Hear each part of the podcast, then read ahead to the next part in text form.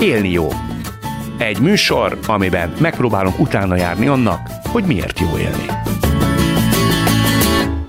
Köszöntöm Önöket, Kadarka Jendre vagyok, újra itt az Élni jó, amelyben megpróbálunk utána járni annak, hogy miért jó élni.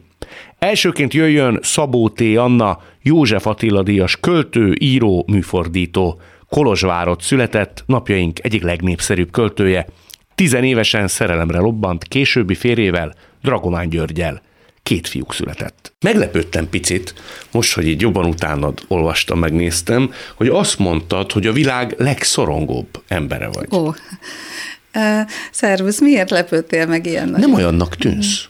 Jaj, a mosolygás az, az örömkészségem is ugyanolyan jó. Tehát azt akarom mondani, hogy a mosolygás az generálja ezt. Tehát, hogyha mosolygok, akkor a világ is visszamosolyog rám. Ez egy nagyon primitív bölcsesség, de a gyerekek nagyon jól ismerik. Tehát nekem meg kellett őriznem a gyermeki lényemet ahhoz, hogy ellensúlyozzam ezt a szorongást. Hogy lehet megőrizni? Hát igen, ámbátor a gyerek is szorong. Tehát, hogy a gyermeki örömöt kell megőrizni. Hogy lehet megőrizni? Szerencsés ember vagyok egyébként, tehát nem értek rettenetes csalódások, úgy lehet megőrizni, hogy a szerencse és a sors kegyes veled, hogy nem érnek hatalmas szívfájdalmak. Te mitől tudsz szorongani?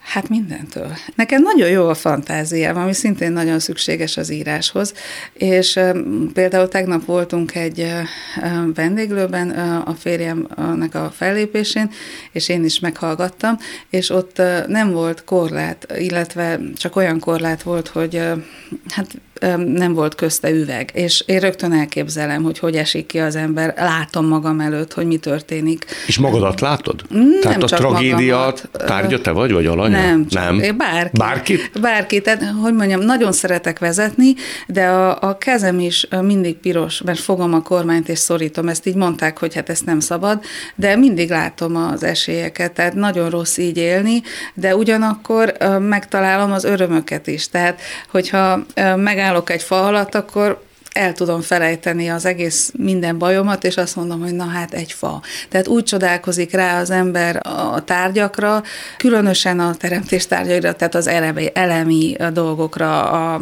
az ég alatti tárgyakra, tehát az emberi tárgyak azok már másodlagosak. Az organikus tárgyakra úgy, úgy csodálkozom rá, mintha először látnám.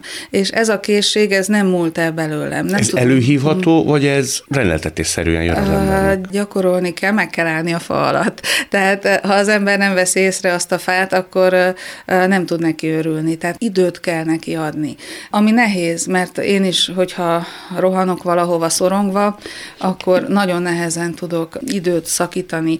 De néha ez az öt másodperc is elég. Tehát ez jó példa arra, hogy uh, hogyan dolgozom, hogy egyszer a házunk melletti kis utcán végig szaladtam. A kis utca az egy névtelen utca, tehát olyan rövid, hogy még neve sincsen, régi macskaköves utca, és valahogy jó kedvem lett, és végig szaladtam ezen az utcán.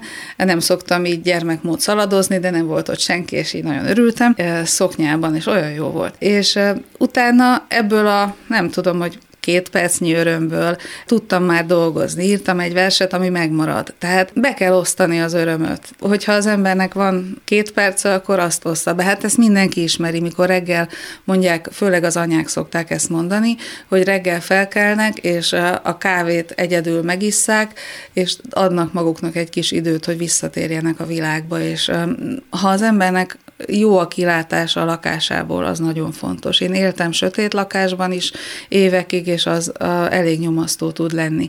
Tehát én nekem elemilyen fontos az, hogy legyen egy ablak, amin kilássak. Tehát lássam az eget, vagy lássak egy ágat. Lehetőleg süssön be a nap, de az nem annyira fontos. A dolgozószobán például nagyon sötét, nem mindig vagyok ott, azért igyekszem a lakás más pontjai lenni, de van egy kicsi ablak, ahonnan lehet látni egy egy túját, szegény hervadozó túja, de azért az ég ott van. Tehát ez a pici öröm már elég Érdekes látod, hogy ezt mondom, mert akkor mégiscsak egy világ, egy sötét börtön, ahol ott az ég kis ablaka, tehát lehet, hogy van mögöttem egy ilyen. Azt mondtad, az örömről terveztél beszélni. Az örömszerzés, az öröm lelés képessége, az fejleszthető? Az mindenkiben benne van? Hát én elsősorban az éneket használom erre, És ez is tulajdonképpen keveréke a dacnak és az örömnek, vagy a dacnak és az önzésnek, mert amikor az ember énekel, akkor kirepül magából, vagy amikor zenél is. Hát ugye az énekléssel evidensen, ahogy a levegőt belélegzett, beszívod, és kirepülsz magadból, minden légzéskor kirepülsz magadból, tehát felülemelkedsz magán az anyagon. Ha nagyon szomorú vagyok, akkor én énekelek. Öngerjesztő módon? Nem veszem észre, elkezdek énekelni, Miket? vidáman is. A népdalokat elsősorban. De a tematikája, vagy a hangulat az vidám? Hogy átlényegülj egy ilyen létállapotba? Nem, a szomorú akkor is jó. Tegnap nagyon fáradtan nézegettem, szoktak így föltenni valamelyik platformra kis videókat, keresik a gyerekzenészeket, meg az amatőr zenészeket, és egészen lenyűgöző, hogy az egyéves kisbabától, aki elmélyülten zongorázik, és dobol, vagy másik meg dobol, az utcán furujázó legénykéig 15 gyerek dobol egy ilyen bádogtetőn, és elképesztő. Tehát ez a, a vadság, ez az ener, inkább energiának mondanám, tehát nem föltétlenül az örömnek ez a lágy kedvessége, az energia, ami az élethez szükséges. Tehát ha az ember inerciában van, ha tehetetlenségben van, akkor nem él. Az élet és a halál közti különbség energiája, ami lehet öröm, lehet fájdalom, sok minden lehet, tehát nem szükségszerűen csak az öröm tud kibillenteni, és az ének az mindig kibillent. Azt nem lehet közömbösen. A ritmust, az éneket egyszerűen nem lehet sem félve, az énekelni ugye szorongva nem lehet. Ezt mondom, mikor elmentem gyakorlót tanítani, én annyira szorongtam az iskola falaktól, hogy vissza kell mennem az iskolába, egyébként végigcsináltam tisztességgel, de annyira szorongtam, a csak a hospitálásnál tudod, mikor hallgatod az órákat, egy hónapig otthon sem tudtam beszélni, csak suttogni. Teljesen összeszorult a torkom, azóta tudom, hogy a mekkora úra félelem a hang felett, és ugye a tanításhoz hang kell, azt nem már tanítottam tehát megcsináltam, de hogy énekelni nem lehet úgy, hogy összeszorul a torkod. Meg talán élni sem félelemből, vagy félelem mellett. Le lehet győzni a félelmet, vagy szabályozni lehet? Hogy lehet? Hát, hogy elfelejted, kikapcsolod. Édesapám nagyon kicsi koromban tanította azt, hogy menjek fel, ha, ha rossz a kedvem, vagy nagyon nyomaszt valami, akkor menjek egy hegyre, és nézzek onnan le. Más a perspektíva? Hát persze. Gyerekkoromban ugye könnyebb volt, mert a Kolozsvár környékén elég sok hegy volt, mi sokat kirándultunk, tehát meg is mutatta azt, hogy milyen az, amikor az ember felmegy a hegyre, és egyrészt ugye nyilván a fizikai megerőltetés, másrészt pedig a levegő más miensége, de leginkább a perspektíva valóban. Tehát amikor én nem nagyon szorongtam, akkor mindig felmentem, Budaörsön lakom, és ott is elég könnyű felszaladni egy hegyre 10 perc alatt, és lenéz az ember, és azt látja, hogy ott a hangyányi gondok és hangyányi emberek, és nem érzed magad, tehát nem az isteni perspektíva ez igazából, tehát úgy értem, hogy nem érzed magad a többiek felett, hanem az éghez közel. Tehát nem csak a le van, hanem a fent is. És ez így jó. Tehát mondtam, hogy milyen fontos számomra a létra, amin ugye le is, meg fel is lehet haladni, létre jönni és lét, létből lezuhanni, vagy lemászni, megkeresni a bányában, amit ki akarsz bányászni. Tehát, hogy ez a közvetítő funkciója egy hegynek, ez a fontos számomra. Én így szoktam, tehát jó, hát persze, hogyha ezen gúnyolódni akarnék, akkor azt mondanám, hogy szépen rak fel a létrát, mász fel a tetejére, de már az is elég. Tehát a művészet pont ezt csinálja, hogy akkor lerajzoljuk a szobát fentről, és akkor teljesen másképp néz ki, vagy fejen állunk. Tehát ez egy kifordítom, befordítom állapot. Azt mondtad, hogy nem kell, hogy viszont szeretve legyen az ember, elég, ha szeretünk. Ebben biztos vagy? Hát ehhez nagy bátorság kell, és az embernek ez elég nehéz azt hiszem. De ezt onnan tudom, tehát ezt megéltem. Gyerekkorban nehéz, tehát azt nem lehet elképzelni, hogy valaki szereti az édesanyját, és ha nem szeretik, akkor az neki nem rossz. Ámbátor itt is nagyon vékony a határ, itt a függés és a, a szeretet közt. Tehát, hogy ugye a függés, a gyermek annyira függ az apjától, szintén Vörös Sándornak van egy elképesztő fájdalmas verse, ezt most inkább nem mondanám el, de hogy a gyermekét bántó apára a gyermek ráfonódik, mert nincs más, a, nincs más a világon, és hogy a hóhérát szereti. Tehát aki bántja, azt szereti. Ez, ezek a bántalmazó kapcsolatok, az, ebben például nem igaz, amit mondok. Tehát ez egy függés, ez nem a szeretet. Azt a szeretetet értem, amikor az ember Tehát önként adja. Hogy Önként, hogy de csak várunk valamifajta viszonzást. Remélünk. Remélhetek, igen, de jó, én inkább, amikor ezt mondtam, ezt a kamaszkori szerelemről beszéltem, hogy mennyi erőt ad és ihletet ad az, hogy él a világban egy másik ember, ezek a reménytelen gyerekkori, kamaszkori szerelmek.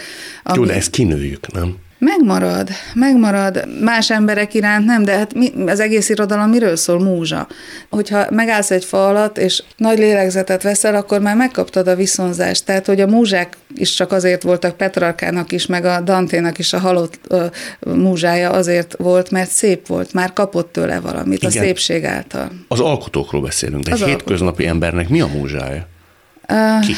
Hát mindenkinek van valami, ami, mint tudom, cipőket gyűjtesz. A múltkor egy piros cipőről véletlenül azt írtam, hogy hú, hát ez szerelem, ez a cipő, pedig én nem szoktam ezt a szót így használni, de a szerelemnek az az értelme, hogy ránézel és örülsz, mert olyan, olyan hmm. vidám, olyan, tehát a szerelem öröm funkciója, de hát ez az alsó szint. El lehet menni egészen a kétségbeesésig. Pilinszkit idéztem, és Pilinszki állandóan ettől a viszonzatlan, vagy viszonozhatatlan szerelemtől szenvedett. Persze az egész életét ebben töltötte, hogy hol ebbe, hol abba volt szerelmes, vagy viszonozták, vagy nem, de az nem az az erő volt, amit ő igényelt. Nem tudom, hogy mit pontosan, de az biztos, hogy ennek nagyon erős metafizikai dimenziói voltak. Te a szeretetnek, és most akkor távolodjunk el talán a szerelemtől egy pillanatra, te a szeretetnek ezt a metafizikai dimenzióját, ha így nevezted, mondjuk a nagymamáddal kapcsolatban megélted? Az egy elég megrázó élmény, amit egyszer felidéztél, hogy ő egy nagyon szemérmes ember volt, és ő már nagyon betegen feküdt, és mégis megtapasztaltál mm. valamit, őt ápolva, és levetve az ő szemérmét, abból, amit nagybetű szeretetnek hívunk, nem? Én ezt bizalomnak hívom. Bizalomnak. A bizalom, az angol verses kötetemnek is ez a címe, hogy trust. Tehát, és ez nagyon vicces, mert most jut eszembe. Ez most zárójel, és mindjárt visszatérek a nagymamámra, de nekem a szavak állandóan beakadnak. Tényleg csak most jut eszembe, hogy van egy magyar verses kötetem, annak az a címe, hogy Ár. És az ár az egyszerre az áradó öröm, az áradat, a világnak a hihetetlen áradása, amit nem tudunk soha felfogni, és egyszerre valaminek az ára. Az öröm ára, a bátorság ára, és az a szúrószerszám is, ami az egyetlen, amit a ük-ük nagyapámtól örökölt a család, egy kicsi ár, tehát hogy odaszúrsz, ez egy pontos szerszám. Tehát, hogy az árnak a többértelműsége, a trust ugye szintén többértelmű angolul, egyrészt ugye nagyon monetáris, másrészt pedig a bizalomról szól. Tehát rögtön mindenre, ha rákérdezel, akkor nagyon sok értelme van. A nagymamámra megint visszatérek, csak azt volt nehéz megtanulnom, hogy a paradoxonban lakjam, és nem mindig sikerül, mert az ember gyenge, de hogy minden lehet így, és lehet úgy. A világ a, az ellentétek meccéspontja, és nagyon nehéz, hogy ne válaszd ezt, vagy ne válaszd azt, hogy egy mondat jelenthet ezt is, jelenthet azt is, mint ahogy megfordítasz egy lapot, hogy van színe visszája. Ez nagyon nehéz volt nekem elfogadni, és akkor most visszajövök a nagymamámhoz, hogy ez is egy bizonyos szempontból színe visszája dolog, mert nagymamám soha nem engedte volna meg. Én őt magáztam, nagyon-nagyon jóba voltunk, nagyon szerettem, de ez egy olyan viszony volt, aminek megvolt ez a egyik oldala, hogy én őt magáztam. Elég nehéz elképzelni hm. ma már, igaz, hogy valaki magázza a nagymamáját, és ez nem akadályozott, megmondom, hogy borzasztóan sokat legyünk együtt, hogy példaképem legyen, és nagyon nagyon bizalmasak voltunk egymással. Valószínűleg meg akart kímélni engem, ez a személyemessége attól is, abból is fakad, hogy meg akart engem kímélni az öregség látványától, a műtéti sebek látványától. Itt most személyem alatt mit értünk? Hogy hát még takargatta az, magát? Ez az, hogy kímélet, vagy szemérem, ez, ez nem tudom, ezt csak ő tudná, vagy ha visszamegyek, ez ugye pszichoanalízis már, tehát hogy itt ezt nem tudom egy műsorban ezt így eldönteni, vagy megmondani sem, hiszen ezzel nem sok, direkt nem mentem oda-vissza.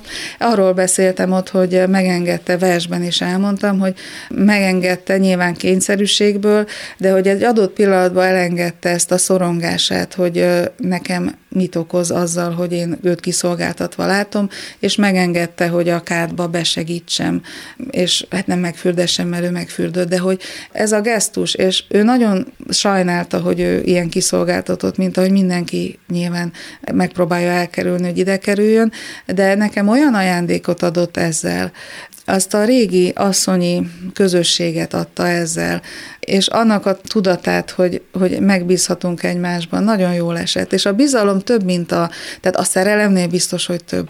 A szerelem az ilyen nem az is nagyon kell. Tehát, hogy ez a szikrázása ennek a, a nagyon magas feszültsége.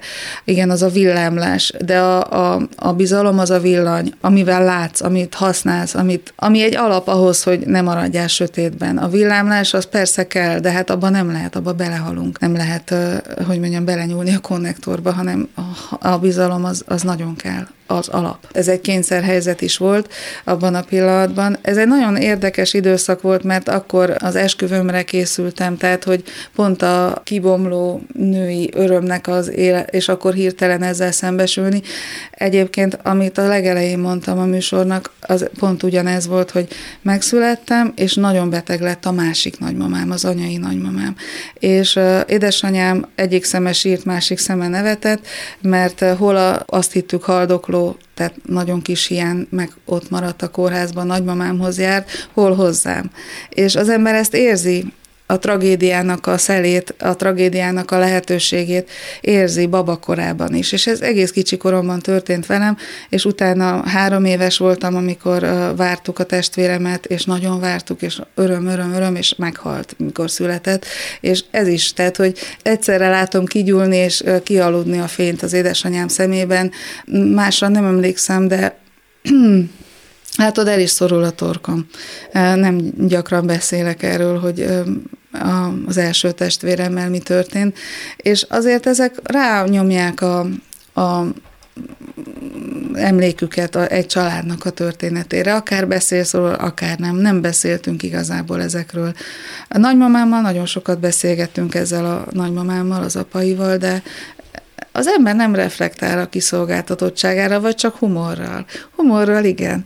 Tehát ő neki nagyon jó volt a humora. Ez nem egy humoros pillanat volt, ez egy bizalmas és szép pillanat volt, de a humor, humor nagyon kellett. Tehát például nagyon rosszul érezte magát, és akkor olyan, hogy ülök az ágyaszél, és mondta nekem, hogy milyen ágyrugót kell venni, és akkor mondom, mondja, nagymama, elfelejtettem, és ez ugye, ugye nem, szerencsére nem akkor halt meg, de egy halálos ágy, és mondta, hogy epeda, és mind a ketten nevettünk, hogy egy ilyen pillanatban erről beszélünk. Tehát nem, kell a humor ehhez.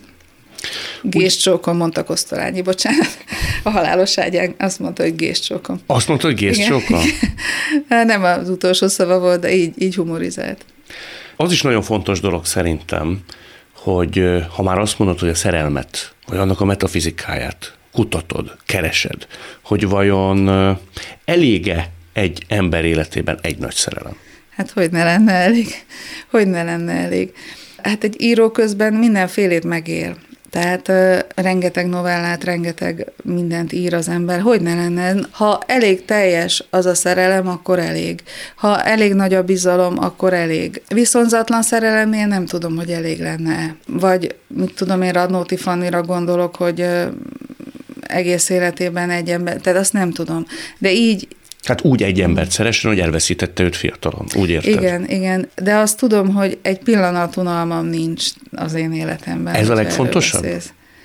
Hogy ne legyen. Hogy az ember ne unatkozzon, mindig tudjon a másik meglepetést okozni. Igen, nagyon fontos. De az, a bizalomhoz az unalom is hozzátartozik egyébként. Tehát, Ezt hogy érted?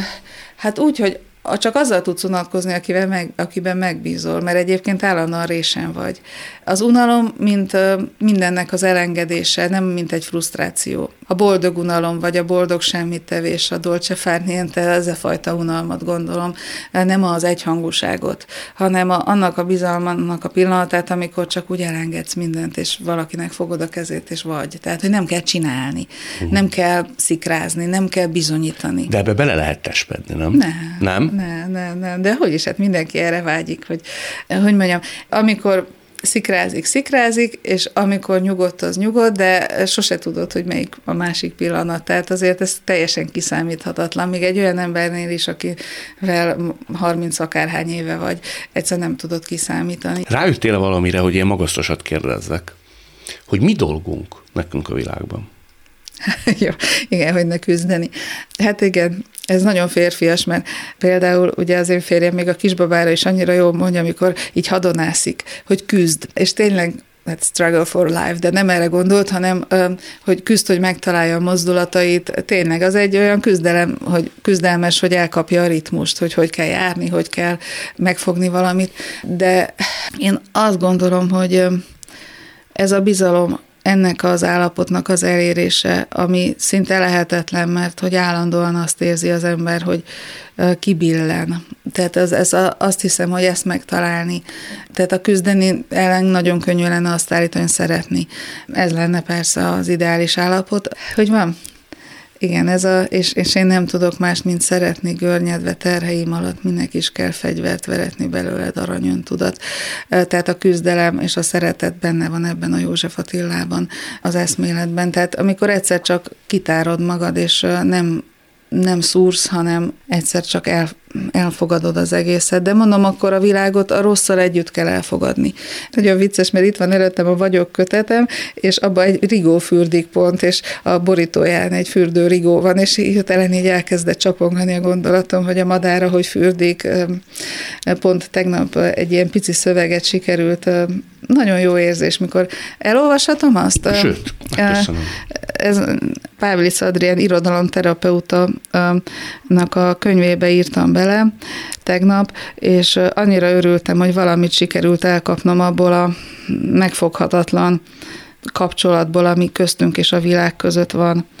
Tehát egy vízben álló rigó és a tükörképe is látszik a borítón. Én fényképeztem egyébként a borítót. Rigó, kép és tükörkép. Melyik lényed fütyölt épp? Akit hallok? Akit látok? Tested vagy a hangod áll ott? Nézlek, és közben te is nézel, nem törődve az egésszel, míg szemedben tükröződöm, s tükröződő füttyöd őrzöm.